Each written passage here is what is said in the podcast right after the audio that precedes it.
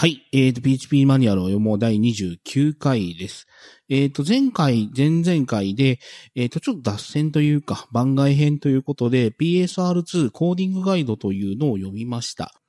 前回をもう通じて多分ずっと言ってたと思うんですけども、まあ、あの、一通り文法を覚えたら、こういう風な感じで書くんだよっていうルールを知っててもいいだろうなと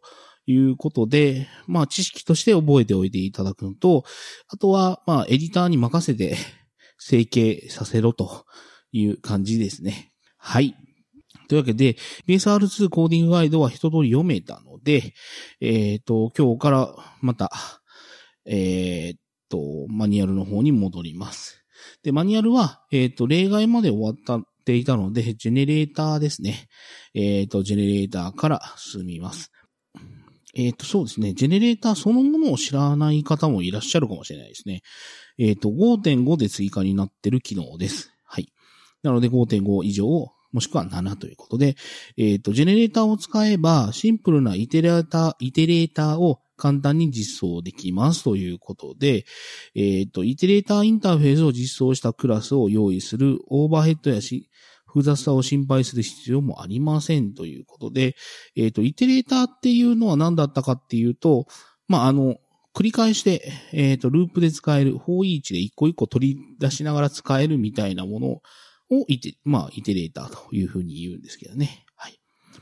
えっ、と、ジェネレーターを使うと、方位置でデータ群を順に処理する、処理するコードを書くときに、メモリー内で配列を組み立てなくても済むようになります。メモリーで配列を組み立てると、メモリーリミットを超えてしまうかもしれないし、無視できないほど時間がかかってしまうかもしれません。配列を作る代わりに、ジェネレーター関数を書くことが、まあ、書くことになりますと。これは通常の関数と同じものですが、ジェネレーター関数は一度だけリターンするのではなく、必要に応じて何度でもイールドすることができますと。つまり、値を繰り返し返せるということですということですね。はい。まあ、例えば、えー、っと、1から1万までの値を、まあ、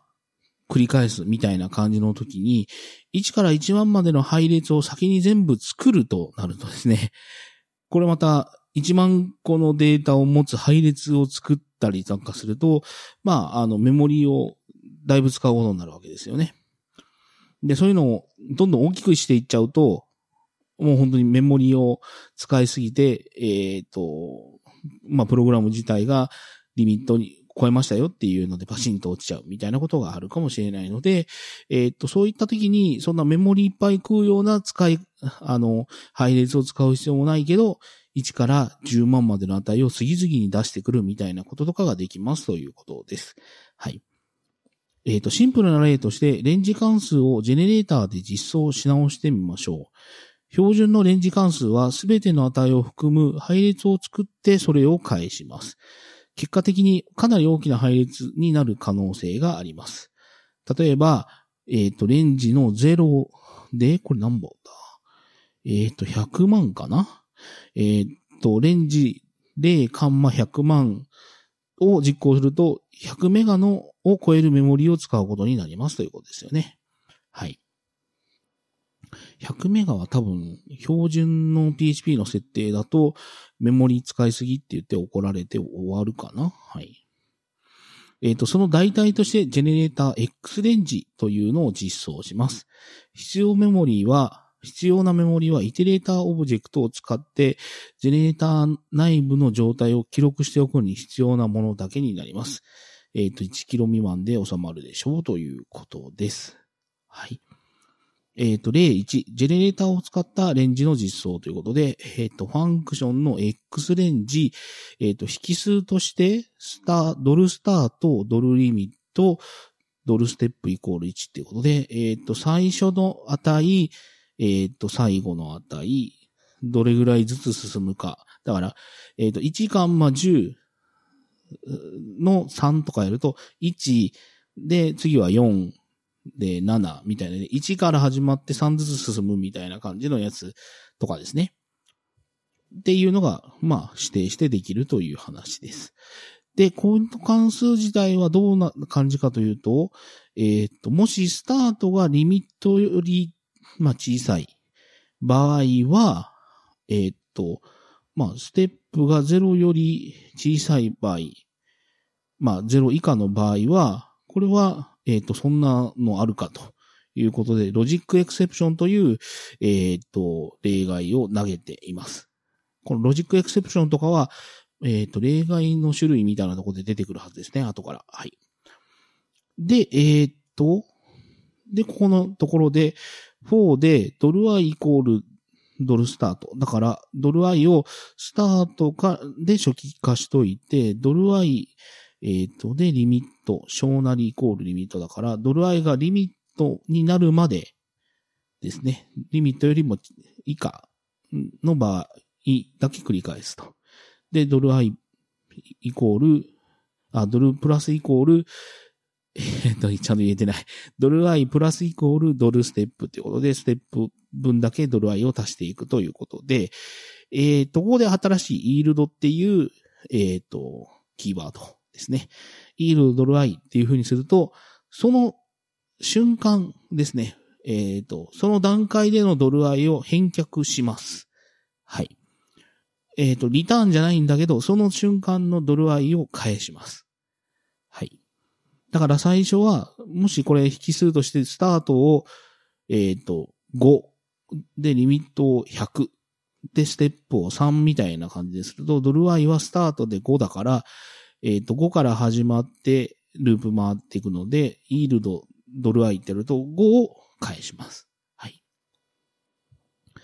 で、えっ、ー、と、そうじゃなければ、で、ステップが0より大きい場合っていうのが、えっ、ー、と、今度は LogicException で終わって、で、今度は、えっ、ー、と、ステップが、あ、スタートとリミットの間の前後関係なので、今度は減っていくってやつですね。はい。だから、ドル i イコールドルスタートで、これもスタートからリミットに向けて、ステップがマイナスのはずなんで減っていくっていうやつですね。はい。で、えー、と、次の例でレンジと X レンジのは同じ値を返すっていうことなんですが、えっ、ー、と、えっ、ー、と、レンジ1カンマ9カンマ2で、as ナンバーっていう風にやった場合は、これは、1、3、5、7、9という値を返すわけですね。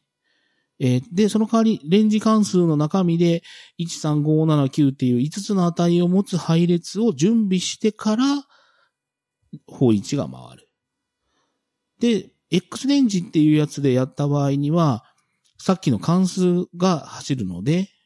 えっ、ー、と、スタートが1、リミットが9、えっ、ー、と、ステップが2ってやつなので、if 分的には上の方ですね。で、えっ、ー、と、スタートとリミットが1と9なので、えっ、と、1のが小さいから、上の方の if 分のブロック、else じゃない方で、で、ステップがちゃんと0より小さいあ、0より大きいので2だから、えっ、ー、と、この LogicException は発生しなくて、はい、ループ的には1から始まって、えっ、ー、と、9よりち、まあ、9以下の間はぐるぐる回って2ずつ増やすというやつなので、最初は yield $i で1が書いて、で、また今度このループを呼ばれた時に、えっ、ー、と、このフォーループが回ってる途中で帰っているので、今度もう一回このループの途中でから始まるんですね。えっ、ー、と、この yield の気持ち悪いとこではあるんですが、えっ、ー、と、このフォーループを回りながら値を返して、またもう一回呼ばれた時にはまたループの中を繰り返して、 yield で返してみたいな感じの動きになります。はい。まあ、面白いっちゃ面白いんですけどね。だから今までの、えっ、ー、と、リターンを使っているものと同じような動きをしないというところを気をつけないといけないですね。はい。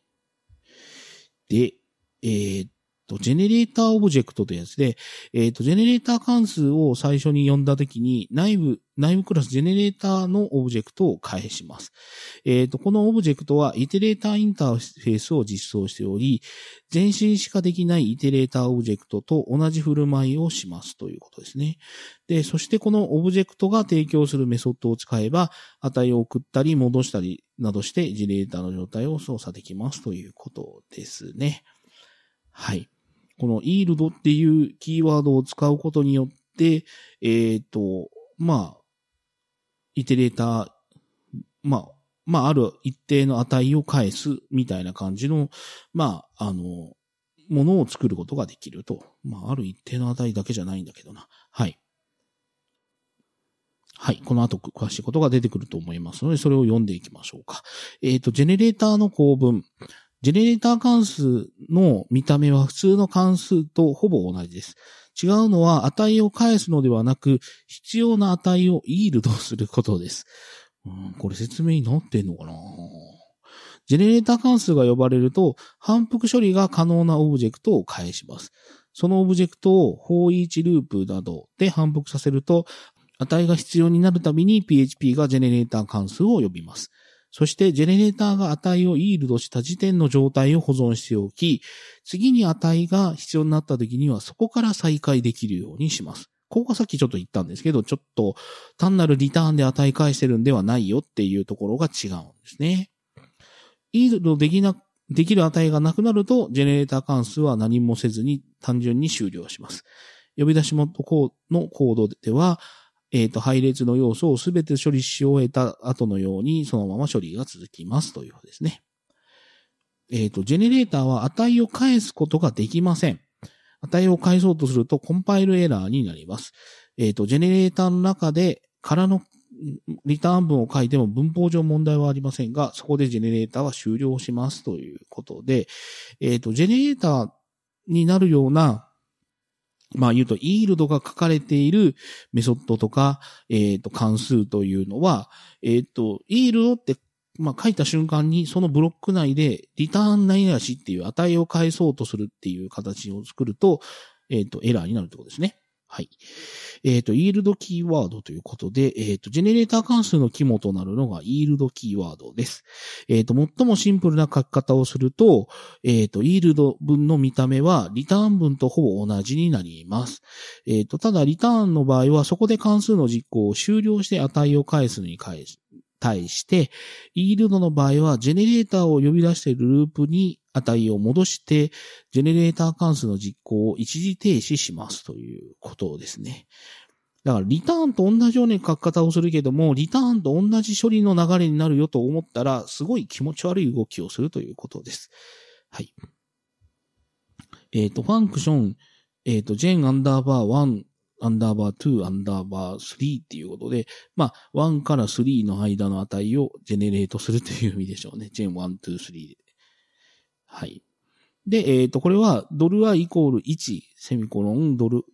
まあ、小なりイコール3、ドル i プラスプラスっていうことなんで、i が1から始まって3以下の間、ぐるぐる1増やしつつ増やす、あの、ループするってやつなので、えっ、ー、と、値、ループの値としては、1、2、3という値が作られるんですが、えっ、ー、と、1を作った状態で、イールドドルアイってなるので、1を返却します。で、えっ、ー、と、次もう一回呼ばれると、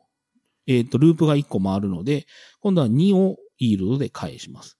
で、今度3、もう一回、ま、値を取ろうとすると、まあ、ループが回って3になるので3を返すということですね。はい。なので、この方位置で、まあ、やった時には1、2、3という値になるということです。注意、内部的には数、整数の連番のキーがイールドする値とペアになり、配列と同じようになりますということで、えっ、と、まあ、もともと、まあ、だから外から見ると、1、2、3という3つの値を持つ配列が、えっ、と、まあ、返却されているように見えるということですね。はい。えっ、ー、と、警告、イールドを式のコンテキスト、えー、代入の右辺などで使うときには、イールド文をカッコで囲む必要があります。例えば PHP5 では次のようになりますということで、えー、っと、ドルデータイコールイールドドルバリューという風に書くようになると。まあだから、カッコで囲んでですね。えっ、と、次のように書くと、PHP5 ではパースエラーになりますということで、あ、5ではこう書くなっていうことなのか。うん、うん、うん。パースエラー。これは、イールドの、あれかな？優先順位的な話なのかな？でも PHP7 ではこの制限はなくなったということですね。だから、感覚的には、ニューとか、クローンとかと同じような感覚の一合のキーワードっぽいですよね、これってね。はい。えっ、ー、と、この構文はジェネレーターコロンコロンセンドメソッドと組み合わせで使えます。ということで、もう何の説明にもなっとらんの、これ。まあ、あの、えっ、ー、と、PHP5 と PHP7 で、えっ、ー、と、書き方が、まあ、あの、パースエラーになるならないみたいなのが変わったという意味ですね。えっ、ー、と、値とキーのイールドというやつで、PHP は数字添え字の配列だけでなく、連想配列にも対応しています。ジェネレーターも例外ではありません。先ほどの例のように単なる値をイールドするだけではなく、値と同時にキーもイールドすることができますということで、そっか、これイールドするっていう動詞にしちゃったんですね。まあまあ、それのがいいでしょうね。これなんか頑張って日本語訳されてた方が気持ち悪かったですね。えっ、ー、と、キーと値のペアを移動する構文は連想配列の定義とよく似ており、次のようになりますということで、うんうん。ナオドックで、えっ、ー、と、文字列を作ってるんですね。えっ、ー、と、コメントを読むと、入力は各フィールドをセミコロンで区切った。ああ、なるほど。最初のフィールドが ID となり、それをキーとして使いますということで、えっ、ー、と、ドルインプットっていうやつの値を NowDoc で入れていて、1セミコロン PHP セミコロンドルが好き。うん、気持ち悪いな。2セミコロン Python セミコロンインデントが大好き。で、3セミコロン Ruby セミコロンブロックが大好きっていう文字列があるということですね。で、メソッドでインプットパーサーっていうことで、えっ、と、この多分インプット自体を引数に持って、で、内部的に処理するっていうやつなんでしょうね。で、えっ、と、インプットという文字列を、えっ、と、エクスプロードってやつで、えっ、と、まず、えっ、と、バックスラー N なので、開業で、えっ、と、分割します。はい。そうすると、これってまあ、この文字列自体が3行に分かれるので、えっ、ー、と、ドルラインっていうやつには、えっ、ー、と、1行1行分が入ってきます。で、今度、ドル fields イコール explode セミコロンラインってなっているので、今度は、えっ、ー、と、1行1行を、今度はセミコロンで explode するので、えっ、と、まあ、それぞれの行はセミコロンで分けると3つの値が入ってくるんで、ドル fields ってやつには、えっ、と、3つの値が入った配列が入ってるはずですね。で、 array shift ドル fields ってやると、そのドル fields で入っている配列の先頭だけ抜き出してくることになるので、えっ、と、ドル ID には最初の値、だから1とか2とか3とかが入ってくるはずだと。で、 yield ドル ID、えっ、と、イコール大なり、 fields ってやると、こんえっ、ー、と、ID と、その残ったものたち。だから、えっ、ー、と、1行目で言うと、PHP セミコロンドルが好き。あ、じゃあ、えっ、ー、と、PHP とドルが好きっていうセミコロンで分割されてるんですもんね。えっ、と、PHP とドルが好きっていう二つの値が入ったフィールズ値ですね。はい。イールドで帰っていくというやつが、その呼ばれるたんびに一行一行処理して帰っていくということなので、この方位置でインプットパーサーっていうやつで呼んでいくと、えっ、ー、と、一行、一回目のループでは1っていうのと PHP っていうのとドルが好きっていうのがそれぞれ入った値が返ってくるという形ですね。だから1、PHP ドルが好き、2、Python インデントが好きみたいな感じの値が出力されるということです。えっ、ー、と、警告、先ほどの例のように値だけをイールドすると同様に、キー、値のペアを式コンテキストでイールドするときも、イールド文をカッコで囲む必要がありますということで、これも PHP5 だからってことなのかな？7はこの制限ないのかな？特に書いてないな？はい。えっ、ー、と、 null 値の yield ってことで、何も引数を渡さずに yield を呼ぶと、 null 値を yield しますと。キーは自動的に割り振られますということで、えっ、と、 function、generate 3 nulls っていうことで、えっ、と、for each の、なんでここで range 使ってんだろうね。えっ、と、普通にドル i イコールさっきの1から3を作るってやつを使えばいいのにね。だからこれは1から3の値を持った配列をレンジで作っているので、えっ、ー、と、1、2、3というのが回るループです。で、イールドってやっているので、えっ、ー、と、結局、えっ、と、3つの値が変えるんだけど、イールドの、えっ、と、引数何もついてないので、これはヌルが3回変えるということです。はい。で、えっ、ー、と、参照によるイールドということで、えっ、ー、と、ジェネレーター関数は、値を参照としてイールドすることもできます。えっ、ー、と、関数の結果を参照で返すときと同じように、えっ、と、関数名の前にアンパサンドをつけますということで、ああ、なんかもう、えっ、と、まあ、参照によるっていうやつなんで読みたくない感はあるんですが、えっ、と、ファンクションの、えっ、と、アンパサンドのジェンアンダーバーリリファレンスっていうことで、えっ、と、リファレンスを返すよっていうことを表してるんで、アンパサンドが関数名の前についています。で、えっ、と、ドルバリューイコール3ということで、値、まあ3という値が入ったドルバリューっていう変数を用意しておいて、で、ドルバリューが0より大きい間は、イールドドルバリューなので、これは3を返し続けないのか。あー、なるほど。こっち側で引いてんのか。だから最初は3を返します。で、えっ、ー、と、ループ的に、ジェンディファレンスっていうアズナンバーで、だから3という値を、あー、方位置でもなるほど、アンパーサンドで受けてんのが、で、最初はエコーのマイナスマイナスナンバーなので、3が返ってきたやつのマイナスマイナスなんで、2、1、0っていう風にループが回るということですね。気持ち悪い。こんなの使いたくねえ。はい。えっ、ー、と、 yield from によるジェネレーターの委譲というやつなんですが、PHP ではジェネレーターの委譲ができるようになりました。別のジェネレーターや traversal オブジェクトが、あるいは配列から、えっ、ー、と、array by using the yield from キーワードを使ってすごいな。値を yield できます。外側のジェネレーターは、内側のジェネレーター、あるいはオブジェクトや配列から受け取るすべての値を yield とし、何も取得できなかったら、外側のジェネレーターの値を続行します。もう何を書いてんのかさっぱりわからんですね。僕この使い方知らんかったぞ。えっ、ー、と、ジェネレーターに対してジェネレーターフロムを使った場合は、あ、イールドフロムを使った場合は、イールドフロム式は内側のジェネレーターが返す任意の値を返しますと。へえ。ちょっとこれどういう例なのかを先に説明してくれよ。何のことを言ってんのかさっぱわかんねえよ。警告、イテレーター2アレイを用いた配列の配列への格納ということで、yield from は配列のキーをリセットしません。 traversal オブジェクトや array が返すキーをそのまま利用します。つまり別々の yield や yield from から取得した異なるキーが重複することもあり得ます。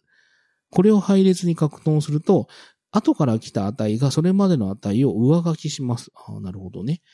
iterator to array を使う場合に問題になることがよくあります。この関数はデフォルトで数字添え字配列を返すので、予期せぬ結果を引き起こす可能性があります。 iterator to array には2番目のパラメータ use keys があり、これをフォールにすれば、ジェネレーターが返すキーを無視して、すべての値を取得できますということで、はい。yield from ってやつですね。で、えっ、と、ファンクションの from という関数があって、こいつは yield 2、3、あ、yield 1、yield 2、yield 3っていう風に3つの値を順番に返していく、えっ、ー、と、ジェネレーターです。で、えっ、ー、と、gen っていう関数ですけど、今度は yield 0で yield from で from 関数で、イールド4という風になっています。えっ、と、これで、えっ、と、バーダンプのイテレーター2アレイっていう関数に対して、えっ、と、ジェンっていうのを読むと、ジェンを読んだ時にはまず0が返って、イールドフロム、フロムだから、えっ、と、フロムを読んで、で、1を返して、2を返して、3を返して、4を返すんだ。で、0、1、2、3、4になるという形の、ああ、なるほど。こんな風に使えるんだ、イールドフロムって。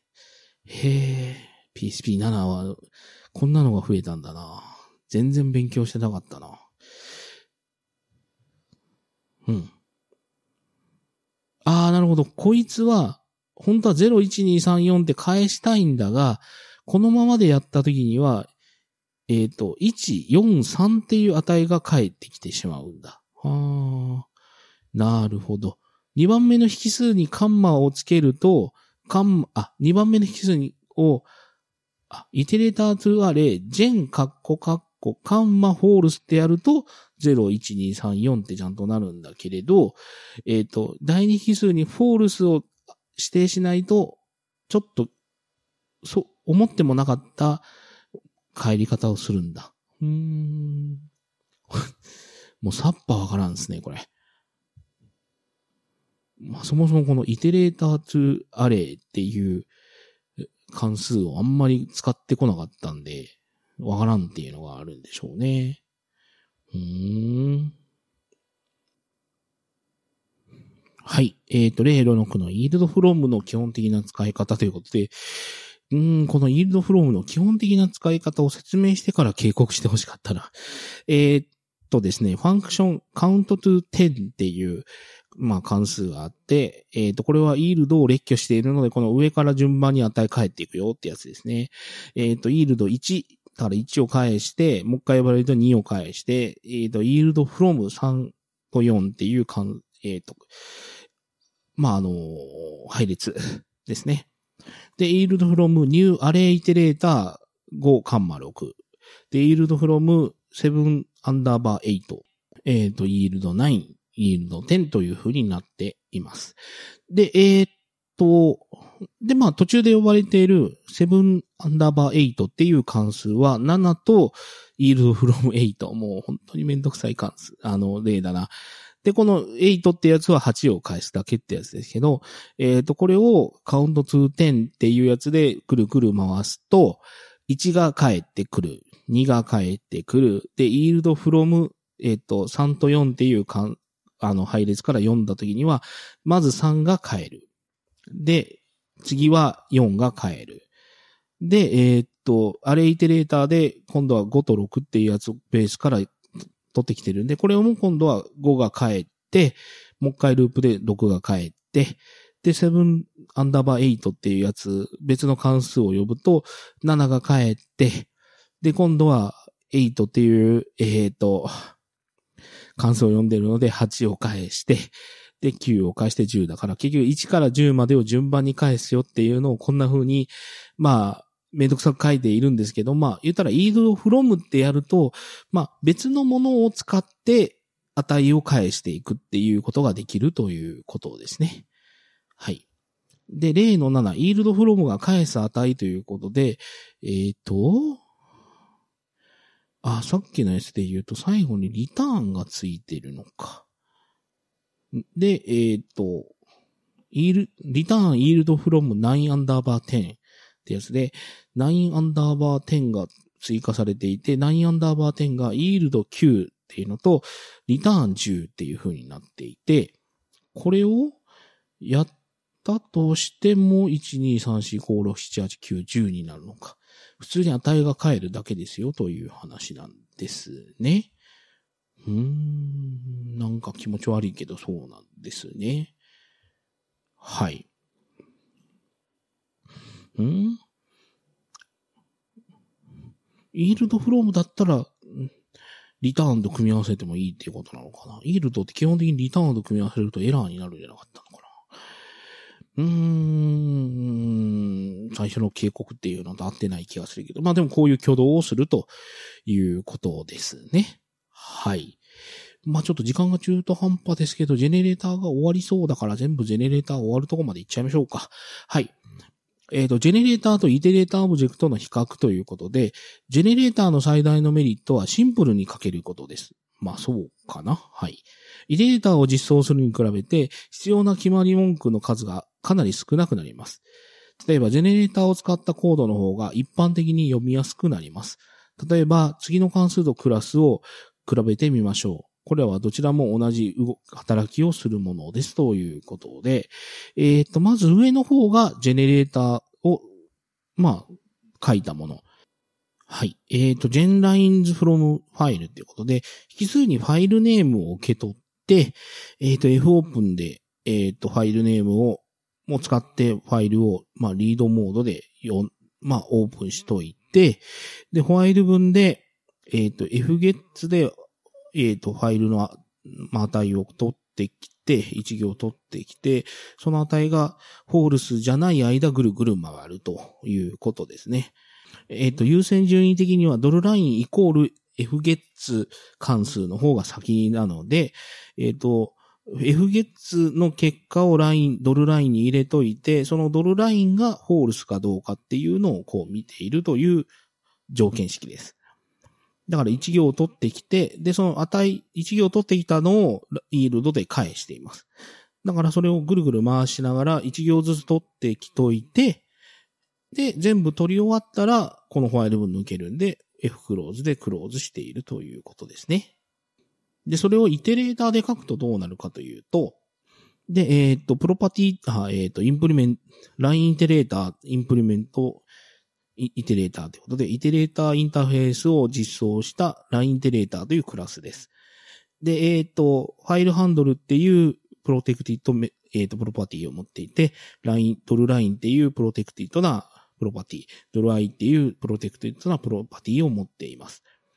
で、えっ、ー、と、 construct で、えっ、と、ファイル名を受け取って、あ、コンストラクターでファイル名を受け取って、その段階でファイルをオープンしています。で、オープンできなかったら、えっ、ー、と、 runtime exception という例外を発生させています。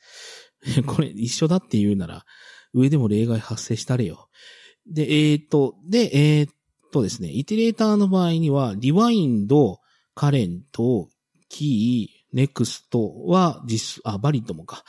だからこの rewind、valid、current、key、next っていうのを実装しないといけないので、それぞれ、リワインドっていうのは、えっ、ー、と、行の先頭に持ってあ、えっ、ー、と、先頭に持ってきといて、えっ、ー、と、値を入れているのかな。で、バリッドっていうのが、まだ行が取れてるかっていうやつになって、で、カレントが今の行。で、ドルアイ、あ、キーで今の値。で、ネクストで、ここ、バリッド使えよ。if、本来なら if ドルバリッドでしょうね、これね。で、えっ、と、で、ドルディスラインに新しいクエフゲットを取っといきといとい、取ってきといて、えっ、と、愛を一個進めといて、みたいな感じでやっているということですね。だから実際の値はカレントでどんどん取ってきているという話です。で、デストラクターで一応クローズしているという風な形で書くので、まあ、この二つ比べたらほら、ジェネレーターの方が短いでしょっていうことが言いたいということですね。はい。まあ確かに簡潔に書けますね。まあ、上も例外発生したらよとは思いますけど。はい。しかし柔軟性を実現するために犠牲にしていることもあります。えっ、ー、と、ジェネレーターにジェネレーターは前方にしか進めないイテレーターなので、一旦反復処理が始ま始まれば、えっ、ー、と、巻き戻すことができません。これはつまり、同じジェネレーターを何度も使い回せないということです。ジェネレーター関数を読んでもう一度作り直す必要はありますということですね。なるほど。まあ、あの、ちょっとですね、今回ジェネレーターだけで終わっちゃいましたけれども、正直ちょっと難しかったと思うんですね。で、えっ、ー、と、まあ、言えば、決まった値、まあ、連続した値とか、えっ、ー、と、まあ、何か一定のもの、まあ、さっきで言うと、ファイルを一行ずつ読んで、それを次々と返す。だから、ループで使うようなものたちで、しかも、本来なら、それを配列に先に全部読み込んどいて、それを配列を一個一個使うみたいなやり方だと、メモリをたくさん食いそうなものっていうのは、ジェネレーターにならないかなぐらいな感覚で、えっ、ー、と、考える頭をちょっと作ると、このジェネレーターはうまく使いこなせますよ、ぐらいな新しい文法だと思ってください。えっ、ー、と、こういうのがあるから使わなければならないわけじゃないんですね。何かたまたま使えそうだなと思えるものがあればいいというだけで、まあ、引き出しが増えたっていうだけの話なわけですね。だから、ジェネレーターを使いたいからこんなロジックを考えたっていうのは順番逆なわけですね。だからなんかいろいろ考えてる間で、こういうロジックに当たって、これはたまたまジェネレーターっていうのが使えそうだぞっていう時には積極的に使っていけばいいかなというふうに思います。はい。まあ言うたら5.5まではこんな構文がなかったわけで、それでなくてもなんとか我々はプログラムを書いてきたわけです。でもやっぱりなかったんで、そういう感覚がないんですけど、今後はこういうのがあるってことで、もしかしたら使える局面が増えてくるんじゃないのみたいな感覚を持っとこうというぐらいでしょうかね。はい。というわけで、えっ、ー、と、今回は、まあ、ちょうどまあ時間的にはいいと思うので、ジェネレーター、だけにしておきますが、で、次は、えー、っと、リファレンスってやつなのかな？ですかね。まあ、あの、リファレンスっていうのは何度も何度も出てきていて、えー、っと、できればあまり使いたくないよねっていう話をしていた、アンパーサンドで使うやつですね。っていう話なんですが、きちんとここで説明をもう一回してくれるっぽいので、えー、と、まあ、それをきちんと読みましょうということでしょうか。まあ、次回ですけどね。はい。えー、っと、まあ、ここまでなわけですが、一応、えー、っと、ハッシュタグをきちんと説明していこう月間なので、えー、っと、くどいですが、もう一回説明しておきますと、えっ、ー、と、この PHP マニュアルを読もうというポッドキャストでは、ハッシュタグを準備しています。えっ、ー、と、まあ、ツイッターハッシュタグですね。えなので、ツイッターで、えっ、ー、と、シャープ PHP ondoc、PHP ondoc というハッシュタグをつけて、ご意見等をいただければ、えっ、と、私が喜びますので、まあ、そのハッシュタグをつけて、ご感想等をつぶやいてください。はい。てなわけで今回これぐらいですかね。えっ、ー、と、PHP マニュアルを読もう第29回はこれぐらいで終わろうと思います。ここまでお聞きいただきありがとうございました。